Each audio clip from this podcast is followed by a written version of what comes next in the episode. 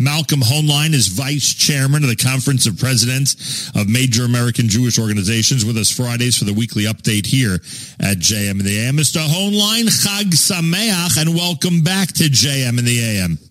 Thank you. Ma'od Sameach. And it's something, especially after the events of recent weeks, that people take a few minutes at least out of the day to celebrate, not to take Jerusalem for granted, as too many do, to understand the sacrifices that were made so that we can enjoy Yerushalayim, to see the amazing discoveries, every one of which is reinforcing our claim to Yerushalayim, just as they can gather in the United Nations this week for Nakba Day and hear the anti-Semitic rantings of Abbas, of the Palestinian Authority, and see the countries give him a standing ovation at the end. And note the U.S. and UK and others boycotted the session, but we should not take it for granted and too much of the time we did. Our, grandparents used to have pictures of Yerushalayim. They would do anything to have artwork, something so that they could have a connection to a place they couldn't visit. And we thank God have the opportunity, and we should not take it for granted. What a uh, what a good way of putting it, and what a fantastic reminder.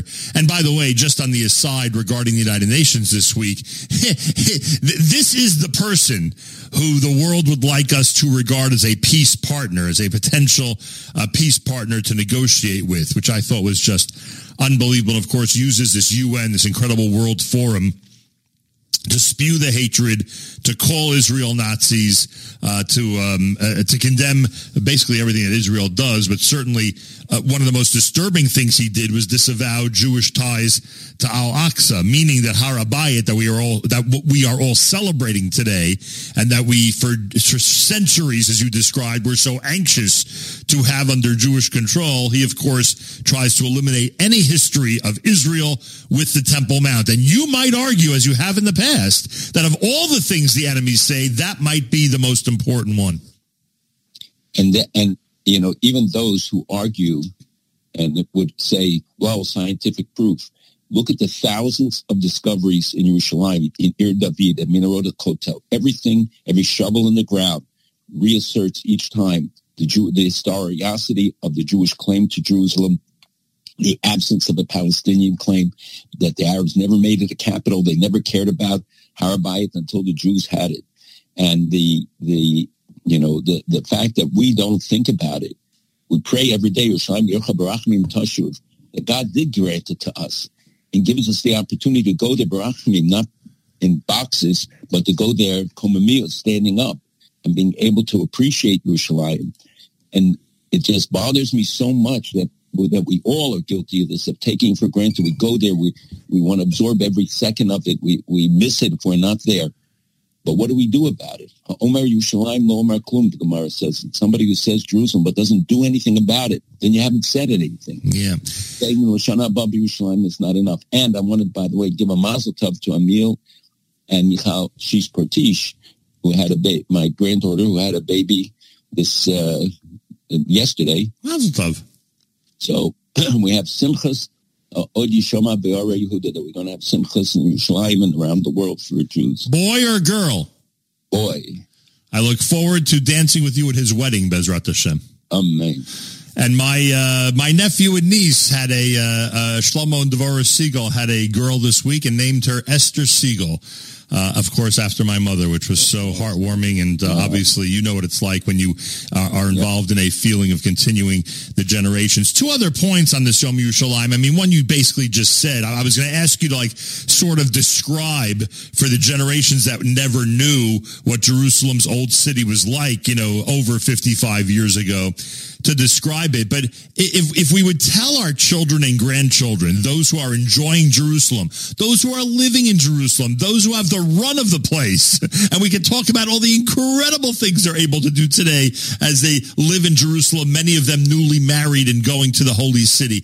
I don't know if they would believe that there was no access to the old city of Jerusalem. I don't know if they would believe what the area of the Kotel looked like. I don't know if they would believe what it was like having the enemy right there on the border. There are places where people live in Jerusalem, young uh, students live in Jerusalem. That was literally the border with Jordan before the 1967 war. But Malcolm, as I said earlier, even if we described it to them, I don't know if they'd believe it.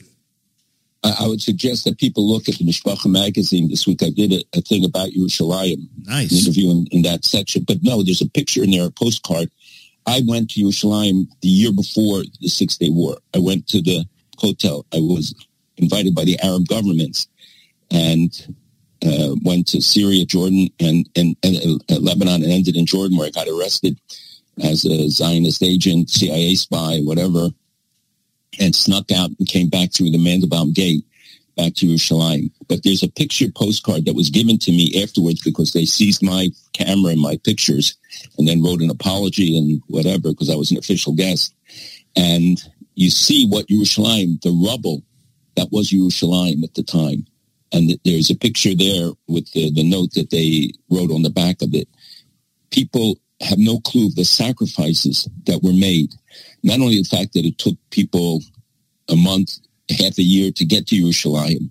You know, they would have to take boats and connecting boats, and the boats weren't very fast. And to to come to a place where often diseases were rampant, where other problems, let alone then the massacres and the harassment that they suffered. But they understood, they appreciated that, that, just the glimpse of Yerushalayim was enough for them then to go to their eternal rest and saying, you know, I fulfilled my my dream. And we have to know the and remember all of those who died on, on trying to open the road to Yerushalayim in 49, let alone over all the centuries, and those who went to their deaths with the Shana Babi Yerushalayim on their lips. This was throughout time, the connection. And you know that, that when, when they wanted to denigrate Jews from the time of the Romans to the Nazis, they would yell, Hep, Jerusalem et perdita, Jerusalem is lost. Because that was the ultimate degradation to say you have no future, that this is, you see that you've been replaced. You see that, that Yerushalayim is not in your hands, that the Jews have no future. And Abbas takes it a step further and says you have no past, not just no. exactly. And denying, I mean, this is a guy who wrote about Holocaust denial or did Holocaust denial um, thesis uh, when he graduated college, and and uh, and now we see him continuing this uh, outrageous denial. Um, but the facts are so clear today that it's hard to to to for, for anybody to take him seriously, except as a weapon against Israel. Yeah, and I, I, know this is a tangent, but just for a second, it, you, know, you, you, look at Israel's relationship with Morocco, both in front of the scenes and behind the scenes. You look at Israel's relationship with the UAE countries or, or, or provinces behind the scenes, in front of the scenes, etc. Those who are serious about doing what's best for their people, those who are serious about moving forward and and progressing, you know, they are true peace partners, and people like him are just, are they're worthless. I mean, I, I know this this is not a revelation on my part. Uh, but it just it, you look, you know, you see who you're dealing with, and it's amazing to me that the number of countries that you cited went ahead and applauded and went ahead and and, and felt that he was making a worthwhile presentation at the United Nations. But you know, it's it's more than being worthless. He's counterproductive. He's destroying any hope Palestinians have right. of getting a better life because they have only one way to do it. None of the other Arab countries really give a damn about them. It's a myth.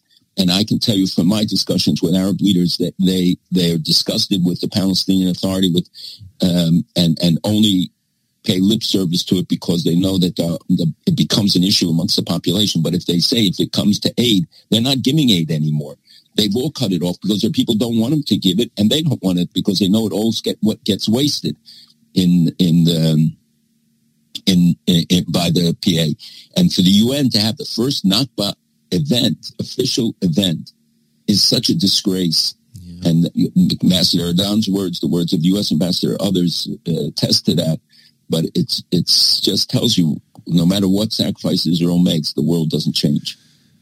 No question about it. And and we should also mention that in your experiences in the halls of Congress and at the White House, uh, and and and to this end, by the way, I, I should just say that um, just like there's certain topics that people feel are, are vital to always bring up when meeting with government officials, Jerusalem, no matter what the situation is, peaceful, not peaceful, God forbid, no matter what the situation is, Jerusalem is something that should always be mentioned in any meeting with a public official.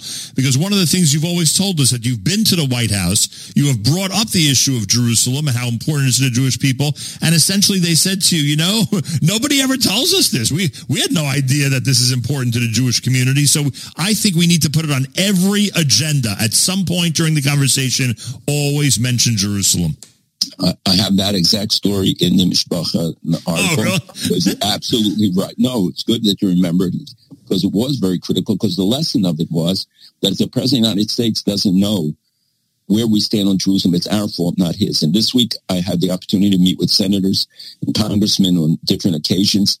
And all the time we raised Yerushalayim. It has to be raised. It has to be said. And yet many of them who had visited Israel in the last, uh, you know, there, were, there was a delegation by, led by the speaker, the Republicans, the Democrats, and Hakeem Jeffries. They all went to Yerushalayim. They went to the Kotel. They were singing the praises of Yerushalayim.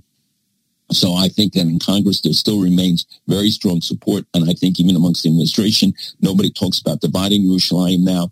There's still the remnants of those who, who want to make compromises. I know but it's not the way that it was that that people think that you can redivide it, give away the holy basin which almost happened several times. Right, hundred percent. Very important words, and I'm glad uh, that. Well, I'm glad Yom Yerushalayim uh, fell on a Friday because this is really important that everybody of every age out there understands the importance of Jerusalem and exp- how important it is to express the importance of Jerusalem, especially uh, when speaking with influential people and especially when speaking uh, to government officials. So they estimate fifty thousand people at the uh, flag parade uh, in honor of Jerusalem. They did have reports about class clashes uh, in East Jerusalem uh, between Jews and Arabs. Nonetheless, Malcolm, can we say that Yom Yerushalayim in Jerusalem was relatively peaceful and celebratory?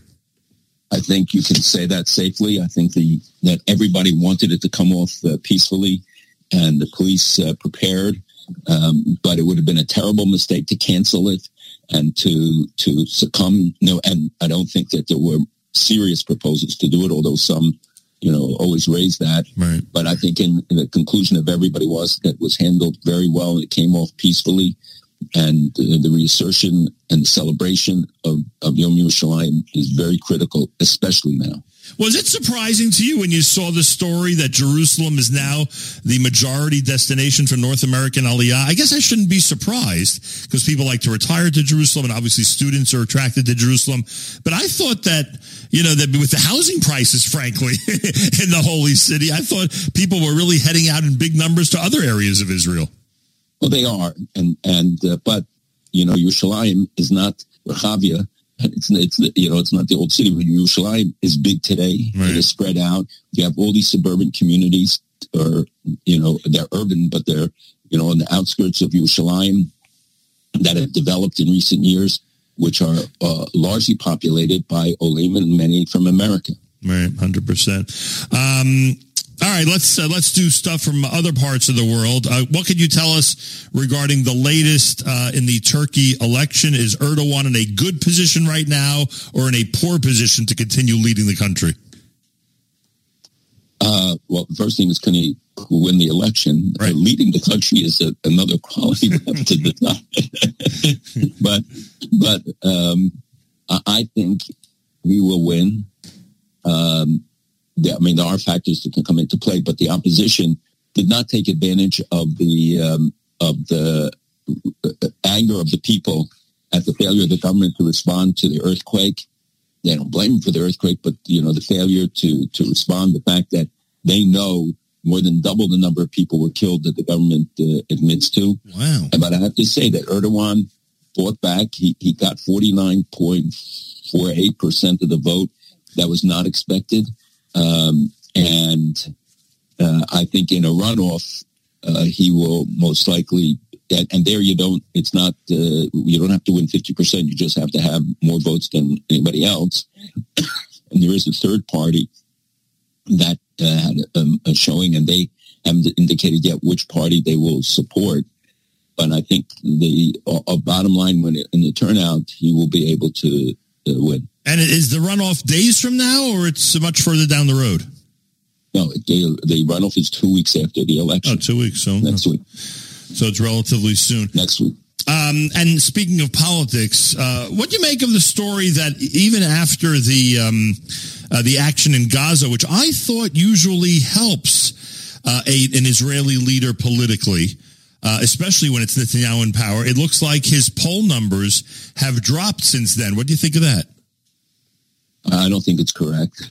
Uh, I think people felt that he he handled the Gaza situation well. Um, at least some of the people I spoke to who keep uh, who do polling and do uh, monitor public opinion. Uh, I, I, do not think he was hurt. His numbers went up after the war. Maybe, uh, and, and, you see the um, general tension inside the country is reduced. People come together when there's uh, conflict situations.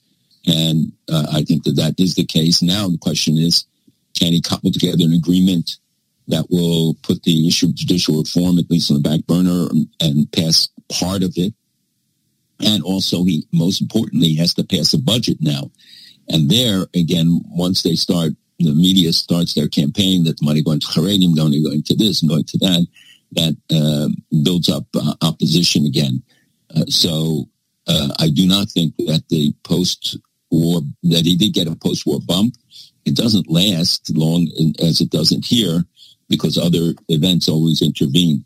But uh, you know, when people look at the situation, they, when they see the, the dangers that um, uh, got, that uh, Iran's posing, that we see the growth of some of the, the threats, that the uh, axis of resistance, the fact that the other country, that uh, Hezbollah and um, and Hamas, both in in Gaza and in Lebanon, did not join, which I think the Iranians had anticipated, but um, did not want an all-out war either, because then mm. all of their investment would have been destroyed, and they would have to start again. Right. But they, the fact is that they offered uh, Pidge five million dollars a day to continue the war for every day more that they uh, extended it but they paid such a heavy price, and you cannot look at the results without seeing how in the first day they killed three, the first hour, killed three of the top uh, Palestinian Islamic Jihad leaders and many others over the course of the next days.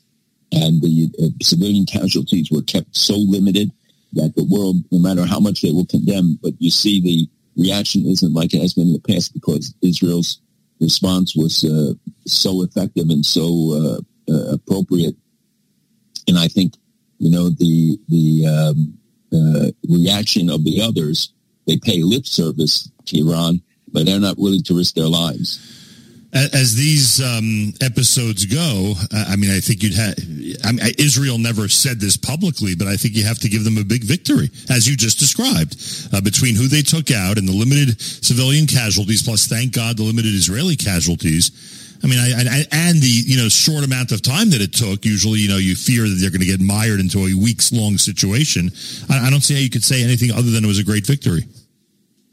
I agree, and I think the the uh, intelligence this time, you know, often there's been criticism that Israeli intelligence had failed, and there's nobody who can't say that they did such a remarkable demonstration of uh, aptitude in the intelligence and the exactness knowing the apartment, knowing where they were moving to, and doing, I'm sorry, doing it in a way that avoided civilian casualties. So they called off raids when they saw the leaders in, in a building and civilians were coming in there took out a single apartment right. in a building. Remarkable. That knowing exactly where they would be, when they would be there, was uh, was really uh, critical. And I think Iran has to go back to the drawing boards again. Uh, they will, of course, uh, today have the, they do the Al Quds Day and they promote demonstrations against Israel and have very vicious demonstrations inside Iran uh, today. But uh, I think that the these facts on the ground speak for themselves. Yeah, and when Islamic Jihad or Pidge or whoever it is is celebrating victory in the streets, it, it, the whole thing is absurd, frankly. But uh, it shows it shows you what they think of, of, they think of their own people and how much they really couldn't. And we should note the use of David Sling for the first time. Right. Very effectively took out the uh, rocket, and that means that you have now a second level beyond Iron Dome uh, for responding to uh, to the missile attacks. It's America's one and only Jewish Moments in the Morning radio program, heard on listeners-sponsored digital radio. Round the world, the web at NachumSegal.com, on the Nachum Segal Network, and of course on the beloved NSN app. Malcolm Hoenlein is vice chairman of the Conference of Presidents of Major American Jewish Organizations. Moadim l'simcha ligula shlema, Chag Sameach to everybody on this Yom Yerushalayim. Today is Jerusalem Day as we celebrate the anniversary of the reunification of Jerusalem, Six-Day War, 1967. Uh, our Yom Yerushalayim special continues. Uh, we will get to Rabbi Yudin, and then right afterwards, the late, great Meir Weingarten with the unique narration of the sounds of 1967, a piece uh, that so many of our listeners would never miss on a Yom Yerushalayim day here at JM in the AM. Uh, so what can you tell? I better ask you this question because too many people this week demanded that I have to get your reaction. Uh, your reaction to an 11, 1100 year old Chumash being auctioned off for $38 million. So, um, I think this is an inspiration for ArtScroll, what, what, what, the future holds. But I, I, went to see it, and it, it, it truly is remarkable. Um, the fact that it will be now on display in the Anu Museum, which was formerly uh, Museum Jewish Diaspora, right. uh, in uh, in Tel Aviv, and will be in Jewish hands, is really a remarkable development that many feared others would try to take it. It is, you know, the most complete version as opposed to the uh, Aleppo Codex, which is missing more. They're only missing, I think, the first parts of Bereshis uh, is missing in this. And the history itself is so remarkable that people who haven't done it should just take a minute to read the history. And, you know, it disappeared for hundreds of years and resurfaced them several times.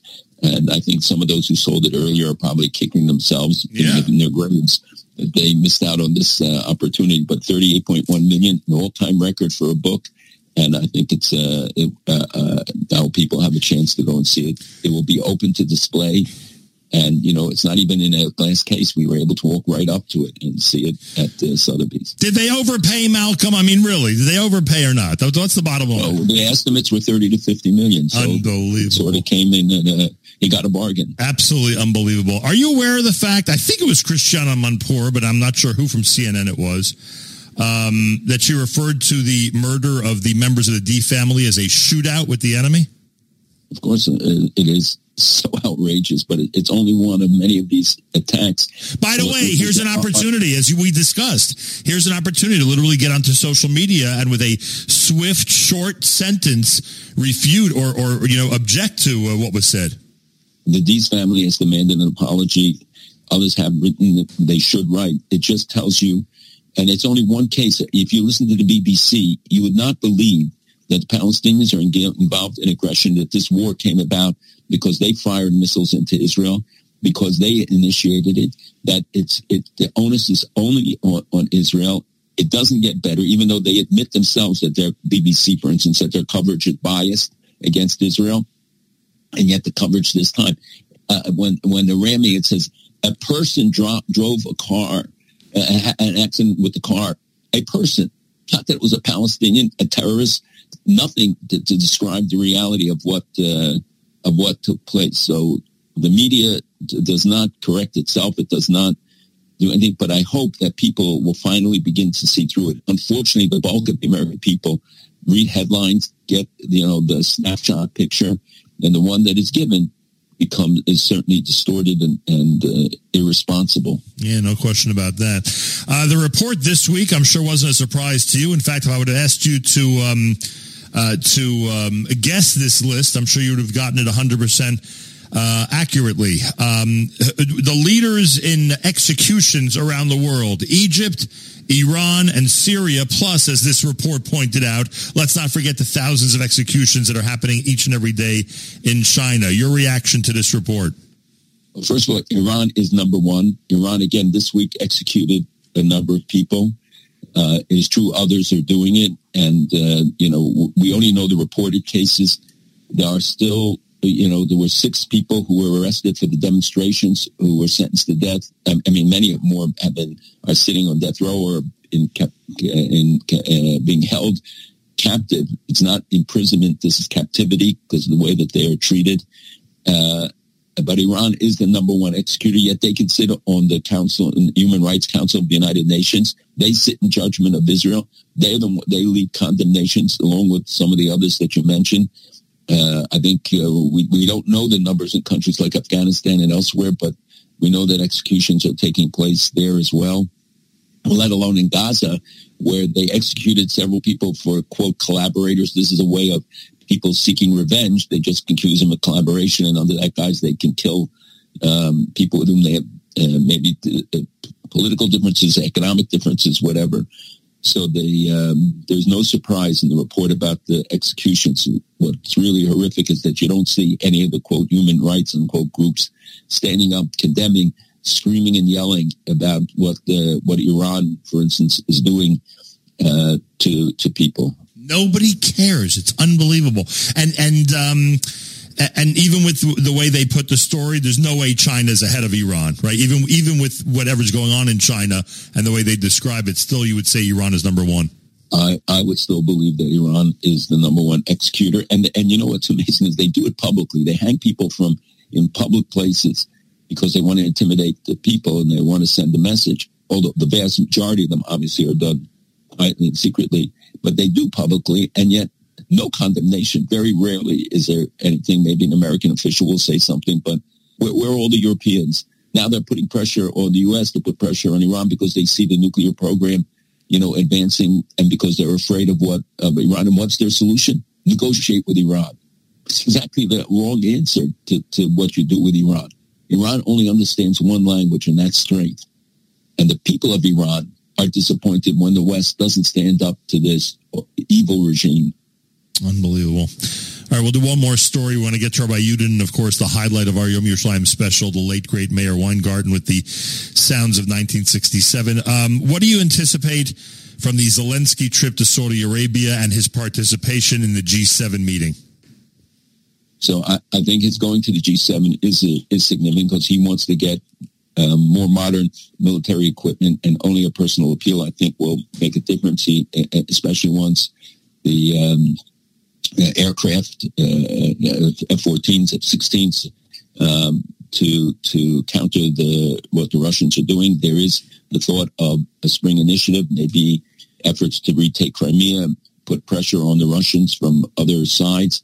Um, you know, I think the world will eventually get tired of this and the the uh, drain on resources. Uh, we just gave them another billion dollars, and I see that you know, it's becoming less and less popular. Doesn't even, but it doesn't even make the news anymore. These billion dollars, yeah, because they slip it through, and and uh, you know want to continue to help. The other countries are also providing uh, help. The pressure always goes on Israel, which is helping and giving them defensive equipment. But Israel's in a unique position with Russia in Syria and elsewhere in the Russian Jewish community. And The pressure points, which they have made clear to to the Ukrainians and to the world about positioning, but when you take the amount of money and the assistance that Israel has provided uh, uh, per capita, I'm sure that it's the leader in, in the pack.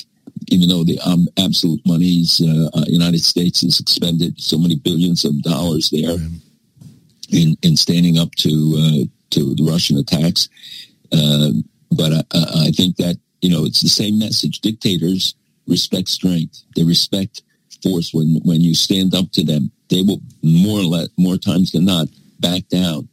And the, um, you know, when, when you see the people in Iran, for instance, standing up, the oil strikers, the workers who went on strike, the, the teachers going on strike, and, and, and the, uh, and by the way, there was a remarkable thing I told, told a couple of weeks ago, um, months ago, about the Iranian ships that had come to South America. Right. As we lose all of South America to Iran, to China, the, the, you know, they're fighting us not from 8,000 miles away, but from an hour off our coast as they, um, you know, extend their influence in the country. And everybody was saying, well, what happened to those two warships that went to Rio de Janeiro, came through the Panama Canal, and we didn't stop it.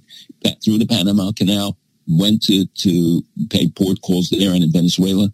And everybody said, well, what happened to them? Now we saw this week they showed up in Oman, meaning that Iran was able to traverse the whole world with these uh, ships and um, and it was a display of power on their part and and of uh, I mean ultimate chutzpah to to the U.S. by being able to do it. And yet, you know, I spoke to people this week in Washington about it. All of them are concerned about it. net military and other people working in South America. But there's no stand up. There's no presence. There's no willingness to to confront them and to limit their expansion and the dangers that they're posing to us from so close to us. Unbelievable. So As we worry about the future of Jerusalem and Israel, and of course the worldwide Jewish community and all communities of peace, uh, let, us realize the enemy is basically on our border as much as we think we're isolated in this part of the world. Absolutely, pretty they're, remarkable. They're, and and look at the events in Jerba that, that we saw again the the attack against the uh, Lag BaOmer gathering there. Unfortunately, two young Israeli two people, Jewish people, were killed. Uh, and one Israeli uh, cousins and one from France. And you see that the um, you know they don't respect any boundaries, and that it's a it's a global attack against the Jewish people. It has nothing to do with Israel to attack yeah. the Jews in Jerba who have been there and uh, for maybe 2,000 years, the uh, it, it's really a, a, a, a, reminder to all of us. So, so their, true. Their enemy is the Jewish people and the, our existence, our Torah. And as we come to Shavuos, we should be reminded of that. Uh, next week is Shavuos. Two weeks from today, Bezrat Hashem, we'll have our next weekly update. Chag Sameach, Malcolm. Thanks so much for joining us and have a wonderful Shabbos. My pleasure. JM in the AM.